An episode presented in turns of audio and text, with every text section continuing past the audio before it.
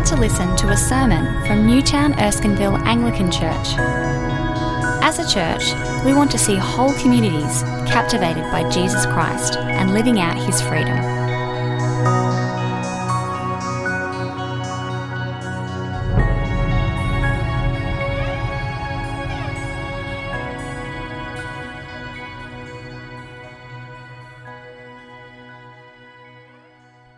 While a large crowd was gathering and people were coming to Jesus from town after town, he told this parable. A farmer went out to sow his seed. As he was scattering the seed, some fell along the path. It was trampled on, and the birds ate it up. Some fell on rocky ground, and when it came up, the plants withered because they had no moisture.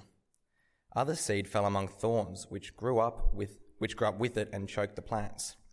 Still other seeds fell on good soil it came up and yielded a crop, a hundred times more than, than was sown. When he said this, he called out, Whoever has ears to hear, let them hear. His disciples asked him what this parable meant. He said, The knowledge of the secrets of the kingdom of God has been given to you, but to others I speak in parables, so that, though seeing they may not see, though hearing they may not understand. This is the meaning of the parable. The seed is the word of God. Those along the path are the ones who hear, and then the devil comes and takes away the word from their hearts, so that they may not believe and be saved. Those on the rocky ground are the ones who receive the word with joy when they hear it, but they have no root. They believe for a while, but in the time of testing they fall away. The seed that fell among the thorns stands for those who hear but as they go on their way, they are choked by life's worries, riches, and pleasures, and they do not mature. But the seed on good soil stands for those with a noble and good heart, who hear the word, retain it, and by, and by persevering produce a crop. This is the word of the Lord.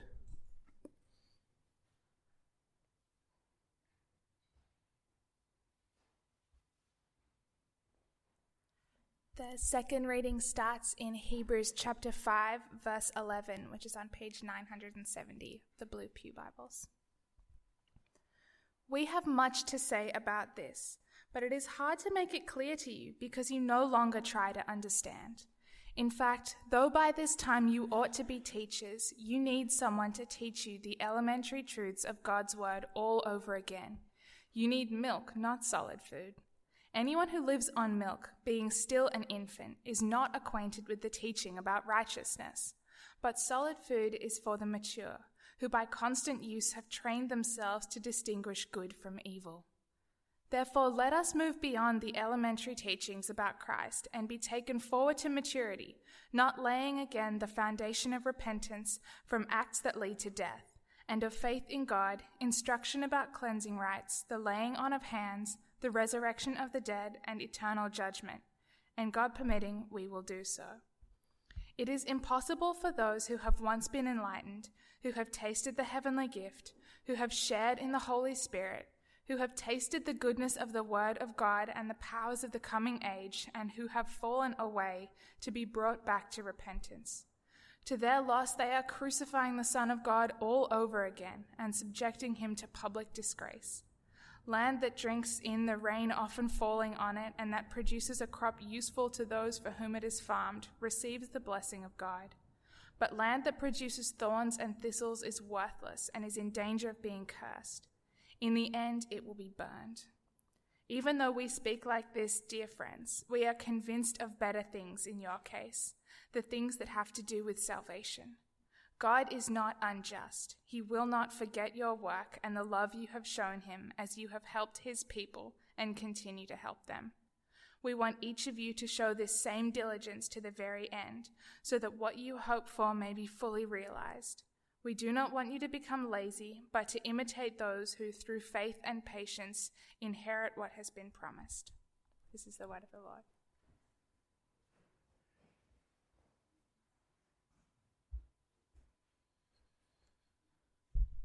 Oh, it's great to be with you. And uh, thank you for your prayers for the ministry of Moore College. Please uh, keep that reading from Hebrews open. Well, the Lord has drawn us here tonight to reflect on what is a pretty serious issue the whole concept of warnings. And it seems kind of weird to give a trigger warning about warnings. Uh, so I thought we'd start with a bit of a quiz instead. See if you can name the source of these famous warnings. By the pricking of my thumbs, something wicked this way comes. Anyone?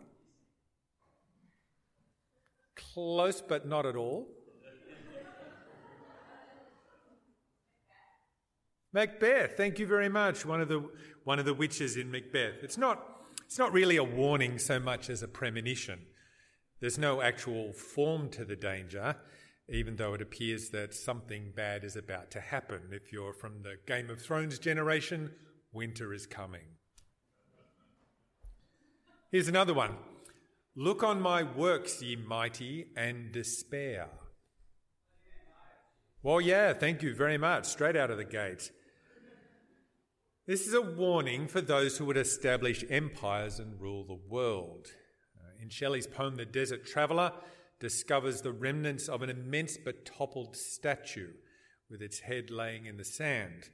And the words that I just quoted are an inscription on a partially covered base of the statue. See how fleeting our efforts at domination are, is the kind of moral to the story. Now, the warning here is a notice that there are a likely set of circumstances ahead of someone who takes a specific course of action. Well, that might be a bit too highbrow. There's usually only two art students in the room. So here's one for the engineers. Fear leads to anger, anger leads to hate, and hate leads to suffering. Yoda, that's right.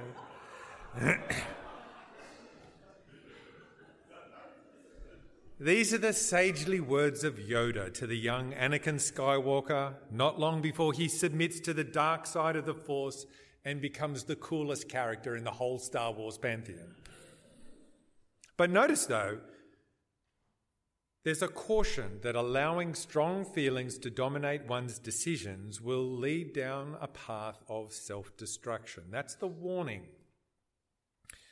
Now, from a cultural point of view, I think we have a great deal of difficulty with warnings. We have a very uneasy relationship with them.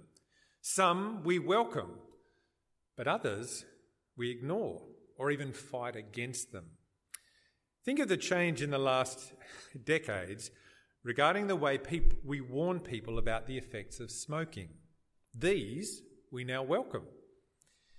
If you remember or were even alive in the 1970s or 80s, Warnings about the effects of smoking came in the form of a pleasantly intoned but largely innocuous medical authorities warn that smoking is a health hazard. Is there anyone in the room old enough to have remembered hearing that on the radio? Thank you, my wife. Ah, Mr. Charles, thank you. See, that's all Philip Morris would allow us to say about smoking. But now, the kind of graphic evidence of those effects that appears on a cigarette packet would probably bring an R18 plus rating if they were in a movie. It's kind of like a zombie apocalypse in the cigarette packet. But that's okay because it's serious. Now, at the other end of the spectrum, it doesn't seem to matter how much independently verified scientific evidence is produced to show us that our consumer lifestyle and global capitalism is slowly and surely killing the planet. Doesn't matter how much evidence there is for that. Those warnings are met with either casual disregard or open defiance and derision. Culturally, we have a very unhappy relationship with warnings. Now, psychologists tend to group our responses to negative confrontations under three headings fight, fright, or flight. A fright response is where we simply seize up or go limp, become immobile, and try and hide from the perceived threat. A flight response is where we do whatever we can to avoid or distance ourselves from the situation. We run away. And a fight response is where we actively and aggressively contend against the opponent or threat, or otherwise seek to undermine or diffuse its significance. Now, I want to come back to these three responses, but uh, in the meantime, I think we should pray because I think spiritual warnings are some of the warnings about which our culture is the least happy. So please join with me as I pray that God's Spirit will empower us to have a godly response to warnings that we see in Hebrews 5. Let's pray, please. Our great God and loving Heavenly Father, we thank you for the gift of your word and the power of your Spirit that works in us. Lord, have mercy on us tonight and open our ears to hear your warning and so live and live for Jesus' sake. Amen.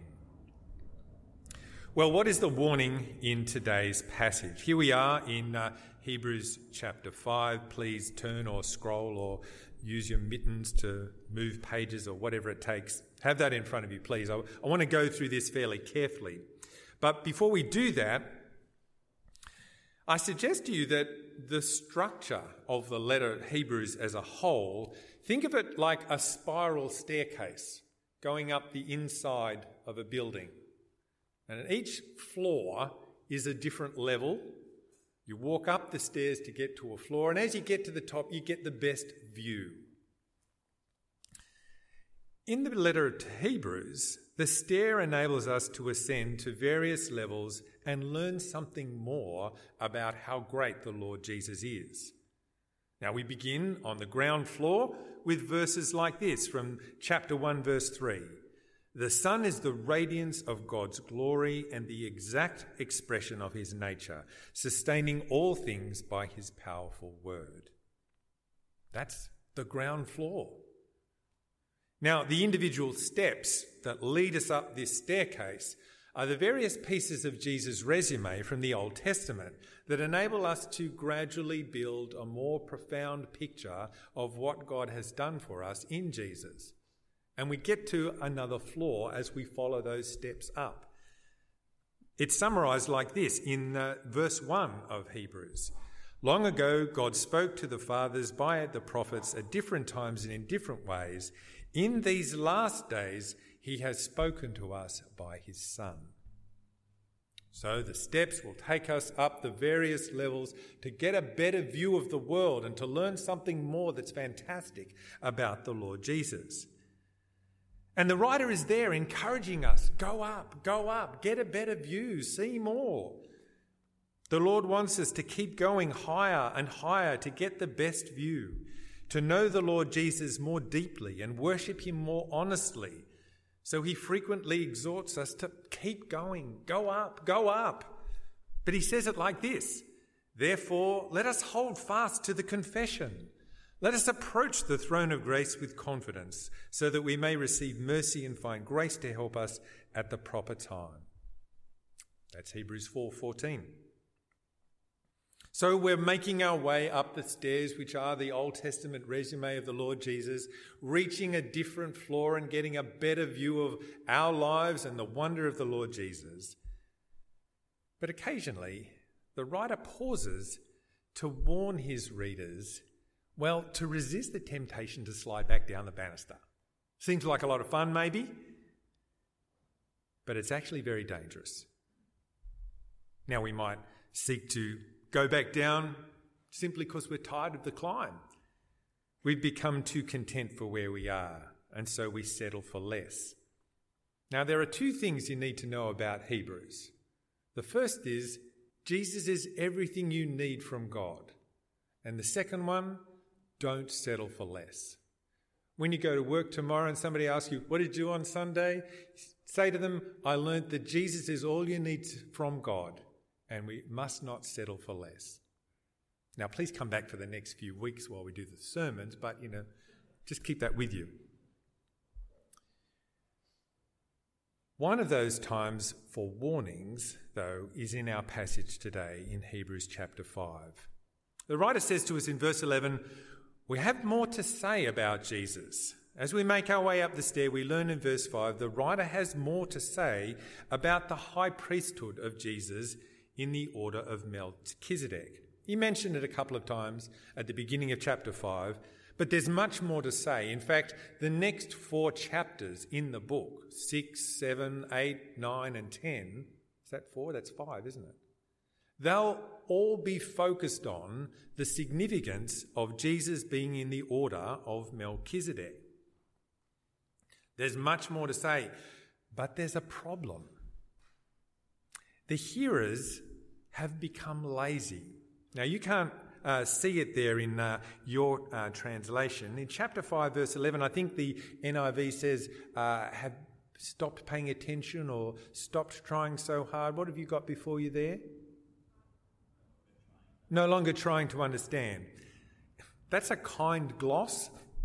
Literally, what the uh, writer is saying is, I'd like to tell you more about Jesus, but you've become lazy. You can't be bothered. Some of them, it seems, don't want to keep moving up the stair. They've become either too content to remain where they are, or they're tempted to slip back a step or two, or maybe even a whole level. They are still milk drinkers, we're told in chapter 5, verse 12, when they ought to be teachers. I used to play that uh, video game Skyrim, you know, lots of He Man Nords running through the mountains, hacking down dragons, and they tease each other. You are a milk drinker. Don't be a milk drinker. Here in Hebrews, though, it's not a joke. What he's saying to them is, You're acting like children when it's time to grow up. It's not a charge to be more intellectual or somehow culturally refined, as if they have to stop listening to AM talkback radio and now switch to SBS. In the gospel accounts, Jesus himself commends a childlike trust in the promises of God, but the Hebrews have settled for a childish or more superficial faith. And now it's time to grow up. It's time to adult as a Christian. Now, it's certainly possible for them to become mature if only they would submit themselves to the training required to distinguish between good and evil, as we see mentioned in chapter 5, verse 14. They could be mature, but they need more. It's more than the basic foundations of their Christian confession. He mentions that in verse 1 and 2 of chapter 6. We need more than a foundation of repentance from dead works, faith in God, teachings about ritual washings, laying on of hands, the resurrection of dead, and eternal judgment. These are the fundamental elements of the Christian story, and we can find them either in the book of Acts or throughout the rest of the New Testament. That righteousness comes through faith as opposed to works of the law, that purification rites are no longer valid or necessary, that elders need to be appointed in churches by apostolic endorsement, that the promise of resurrection is for all those who die trusting in Jesus, and the reality that one day God will gather all creation together and hold it accountable before the Lord Jesus. Those are the basics of our faith. It's true, says the writer, but we need a deeper understanding. He doesn't expect them to leave those things behind as if they've started off now, but there's actually something more important to know. No, remember the staircase. They've got to keep moving to get a bigger, deeper, true reflection of the glory of the Lord Jesus so they can see life from the proper perspective. It's time for the Hebrews to refine their understanding of who Jesus is and what he did and does. In fact, it's time for them to mature in their faith in his promises and increase in wisdom as they live in the world. Now, in simple terms, it must be that the Hebrews need to give more attention to trusting in the superiority of Jesus' cross in comparison to the sacrificial system of the Old Testament. That's certainly what the writer goes on to explore in the next five chapters. Those are the next levels of the staircase that he need, wants them to progress. In order to be able to judge their lives rightly, to determine what is good and what is evil in their daily activities, the Hebrews need a deeper understanding of the priestly mediation of the Lord Jesus for them before God. But they're tempted to settle for less, for a superficial allegiance or a general association with Jesus the Christ, rather than a disciplined personal engagement. Maybe they don't feel it so much anymore. Maybe their early enthusiasm, oh, it's kind of wearing a bit thin now that life's getting a bit heavier. They have more responsibility. But instead of giving them a there, there pat on the head, it's at this point that the warning starts to become genuinely severe. The training of the Hebrews will go on if God permits. See there in verse 3 of chapter 6? It seems that, like a lot of juvenile behaviour from adults, and no one knows that better than a middle aged man, the Hebrews' preference for superficiality could actually result in disaster. Look what he says in verse 5 and 6. It's impossible to renew to repentance those who once were once enlightened, who tasted the heavenly gift, who shared in the Holy Spirit, who tasted God's good word and the powers of the coming age, and have fallen away. To slide back down the staircase of faith, as it were, is an irredeemable situation. But what could possibly overcome the glory of the Lord Jesus that we've read so much about in the first three chapters of this letter, first four chapters? Well, as I mentioned earlier, the steps on the Hebrew Christian stair are the various significant aspects of Old Testament faith. Revelation comes from God through angels in chapter 1 and 2.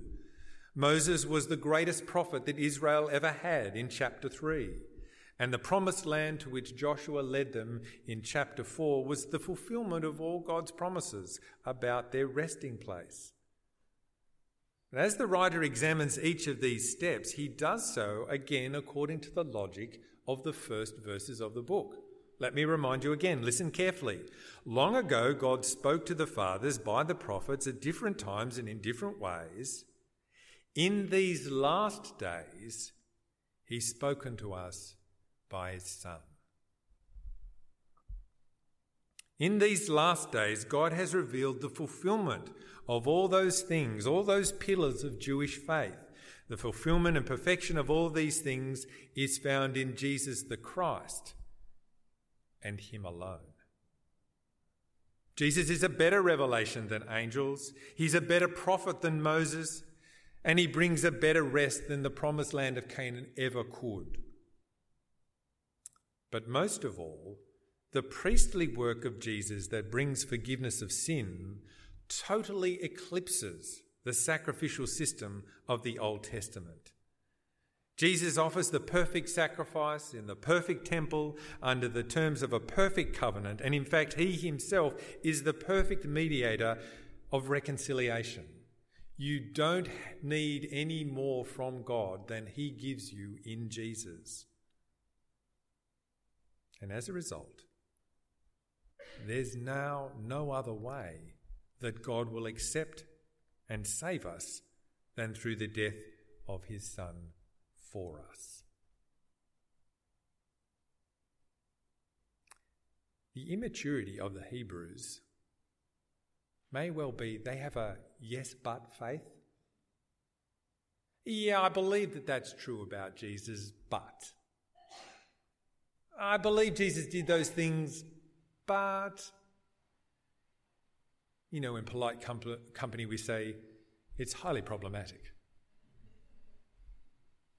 Now, as far as we can tell from looking at this letter, and in the historical context that around it, it seems highly likely that some amongst the Hebrews have received who received this letter were tempted to slide back down the stairs towards a more traditional Jewish faith. Now, whether it's because of state sanctioned persecution or just the everyday alienation of not having a normal religion like their Gentile neighbours, That is, they don't go to temples anymore, they don't offer sacrifices, they don't observe feasts and special washings and worship angels and all that sort of stuff. They're weirdos in the local neighborhood. Because of those kind of things, the Hebrews attempted, well, to take the easy option, to have trust in God light without his Son, to obey God but without the rule of Jesus the Christ, to seek reconciliation from God as Saviour, but not through the ministry of Jesus the great high priest. And that, says the writer, is straight up dangerous. In fact, it is downright blasphemous. Or, Jesus, as Jesus himself said in the Gospel accounts, I tell you, people will be forgiven for every sin and blasphemy, but the blasphemy against the Spirit will not be forgiven. You see, to say to God, Look, I really want to believe in you, I just can't get on board with Jesus, what a slap. How much more could God do for you than to send His Son into the world, to live our life, to reach down under us into the lowest part of our existence, to save us, and for us to respond, yeah, no. I do want to believe in God, I want to do the right thing, but I just can't get on board with Jesus. Or, as the writer to the Hebrews put it, to their own harm, they are re crucifying the Son of God and holding him up to contempt in chapter 6, verse 6. Now, at a superficial level, the crucifixion of Jesus of Nazareth was an attempt by the powers of the day to humiliate a rebel, but not just to silence someone who objected to a status quo, but to thoroughly negate all the values for which he stood and to nullify any significance of all the deeds that he performed. And God says, No, I'm not having it. And so he raises him to life again. But as he does that, God says no to worldly power and yes to Jesus the King. God says no to worldly religion and yes to worshipping Jesus. God says no to self determination and yes to identity in His Son. Basically, God says, I choose Him. If you turn your back on Jesus now, says the writer, then you are practically siding with the authorities that sought to destroy the ministry of Jesus all over again. So beware that your spiritual immaturity does not lead you to hold the Lord Jesus and his ministry in contempt. Beware of having a lower view of Jesus than God himself does. That is the most dangerous thing a human being can do.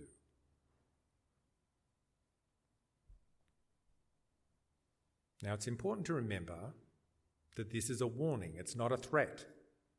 This passage is meant to be a warning. And so we read, look at verse 9 there. Even though we're speaking this way, dearly loved friends, in your case, we are confident of the things that are better and that pertain to salvation.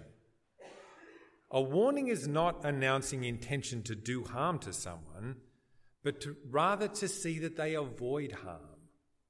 A warning is not intention to do harm to someone, but rather seeing that they avoid harm. In fact, he goes on. Look there in verse 10. For God is not unjust. He will not forsake your work and the love you demonstrated in his name by serving the saints and by continuing to serve them. Now we desire each of you to demonstrate the same diligence for the full assurance of your hope until the end.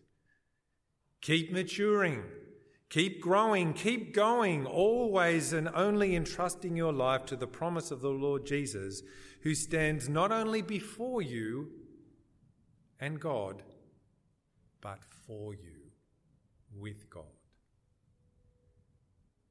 And so he ends where he began. Verse 12.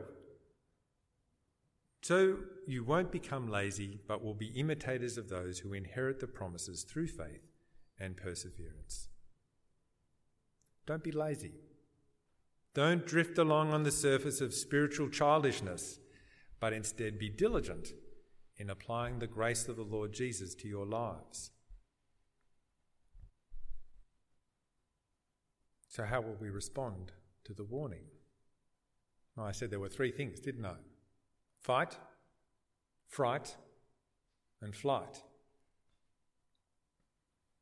Now, as I mentioned, this passage is a warning. And we ought to, in our cultural context, distinguish quite carefully between warnings and threats. Culturally, whether actively or passively, we train ourselves or condition ourselves or are conditioned to be highly suspicious of power imbalances in personal interactions, but especially when those interactions involve institutions, when we have to deal with institutions. You know what I'm saying? Institution, bad. Individual, yay. Institution, oppression. Individual, freedom. Now, there's no denying that political leaders, financial and industrial leaders, even church leaders, have shown themselves to be unreliable or just wanting to serve and protect their own interests and those of their peers. Consequently, we've grown highly suspicious of their intentions and the intentions of others who want to make a claim on our behaviour or threaten our freedoms, our right to self actualisation or self determination. And that stings most at this stage of life. You may not feel like it, but we are amongst the most powerful people in the country. Professional, educated, upwardly mobile. You'll never be more powerful than you are now. And so, a warning well, that always feels like a threat, doesn't it? But the Lord does not intend to harm us, but rather empower us to avoid harm. Encouraging or even exhorting an adult to act their age may well curb their freedoms in an absolute sense. If you think that freedom is the right to do whatever you want, whenever you want, and however you determine what is right and necessary. But the writer of this letter to the Hebrews, the Holy Spirit, is warning us not to confuse self determination with self destruction. In short, if you view the call to submit your life to the Lord Jesus as a threat, if you cannot imagine sacrificing your plans and aspirations for the sake of obeying Him, or submitting your own attempt at self worth in exchange for the value that God wants to give you in Jesus, then you've already made the fight response against the Bible's warnings. Many years ago, I had a friend, well, I can still consider him a friend. He chose to believe basically that the truth about Jesus just didn't matter. As part of our church, he and his wife came to our Bible study group. He was in my home. He's a scientific guy, very smart, but there were areas of Christianity that were problematic, to coin the phrase. So I laboured with him, we read the Bible together, I answered his questions, I listened to his scientific friends, I spoke to him as much as I could, in season and out of season. But in the end, he just didn't care. Oh, sure, Dave. I believe what you're saying is true. I believe that Jesus lived. He did those things he did. He said those things he said. I believe he died on the cross. I believe he rose again. But I just don't care. And so at one point, he wrote me a letter. Thanks for all your effort. I appreciate your care, but I think it's time for us to part ways. I haven't seen him now for 15 years. He chose to believe that the truth didn't matter. You see, Jesus, though he was God's son, learned obedience through what he suffered. But for my friend, well, the cost of obedience was just too high. It was It's getting in the way of his desires. That's the fight response. Well, what about the fright response? Talk of falling away, as we read in uh, chapter 6, verse 6, drives some Christians inwards. They become spiritually paralyzed with fear of their inadequacies or their weaknesses or their sins. Their internal monologue becomes all about how horrible and terrible they are. Their self talk is all about their fears of not being forgivable. So, whether by habitual aversion or obsessive rumination with their experience of faith, Christians like this respond to the warnings of the Bible with fright. But they risk cutting themselves off from the very source of life that God offers them in the priestly ministry of Jesus. Now, often when we see people like this, we feel like, well, doesn't God feel sorry for them? But how lame is that? Jesus didn't come into the world because God feels sorry for us. What kind of a saviour would he be? Recently, I had the misfortune of catching Bondi Rescue on the television. You know the situation Bondi Beach, full of tourists, most of them are drowning. There's the beautiful guys and girls running out to the surf to save them. Well, imagine that you're a Christian in the fright response. You're stuck in a rip out in the surf on Bondi Beach. Out comes he guy, she gal, whoever, over the waves, portable inflatable rubber device, swims up next to you. You're trapped, you can't move, you can't go forward and can't go back. Lifesaver puts arm around bobbing head, bobs down with you, takes a mouthful of water. This is really terrible, isn't it? I really feel your pain.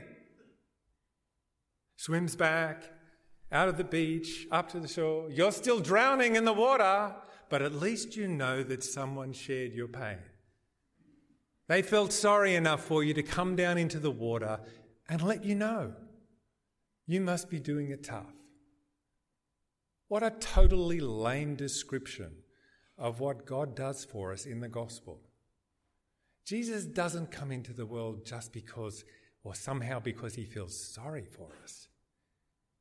He comes into the world to save us because that's what we desperately need. If you're stuck in the fright response to God's warnings, you want to say, I can't do anything. But that's exactly what you must say.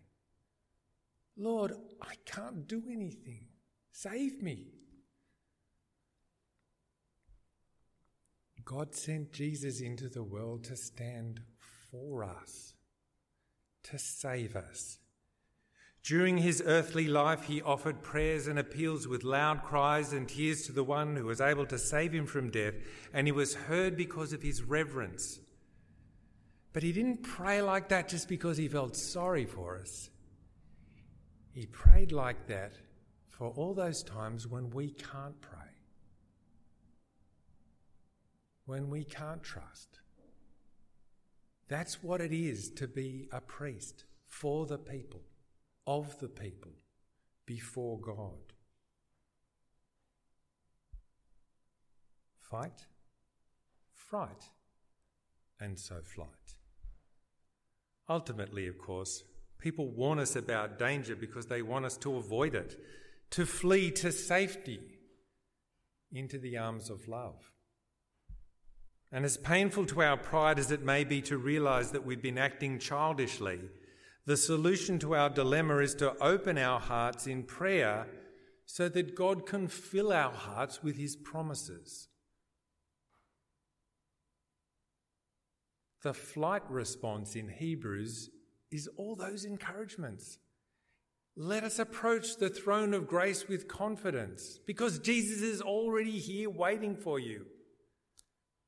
And when you feel that fright response, Know that Jesus is already there praying for you.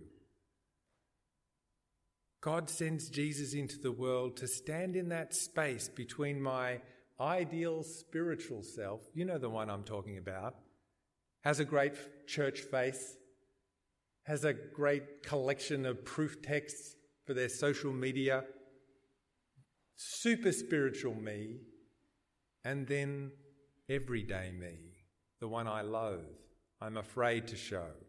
Jesus stands in that space between us. He puts to death the idolatrous me, the one I put out there for you all to worship and like and follow. He puts that one to death and offers his own righteousness to God instead. And he covers my everyday me with his righteousness before God. Flee to him. After he was perfected, he became the source of eternal salvation for all who obey him. Flee to him, says the writer of the Hebrews. Let's pray.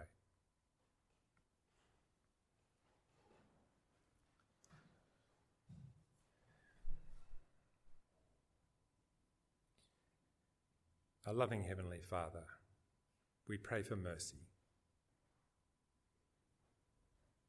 We pray, Lord, that you would overlook our childishness because of Jesus. We pray that you would take away our sinfulness because of Jesus. We pray that you would forgive our fighting against you for Jesus' sake. And we pray all this so that Jesus will receive some small part of the glory you want to give him.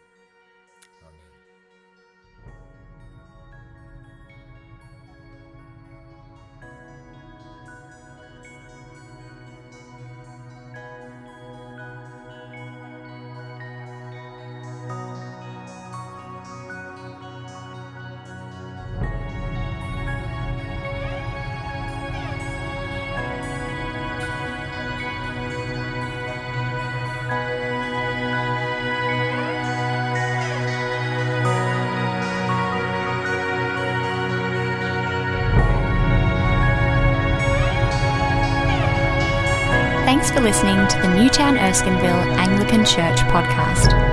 For more audio content and information about our church, please visit neac.com.au.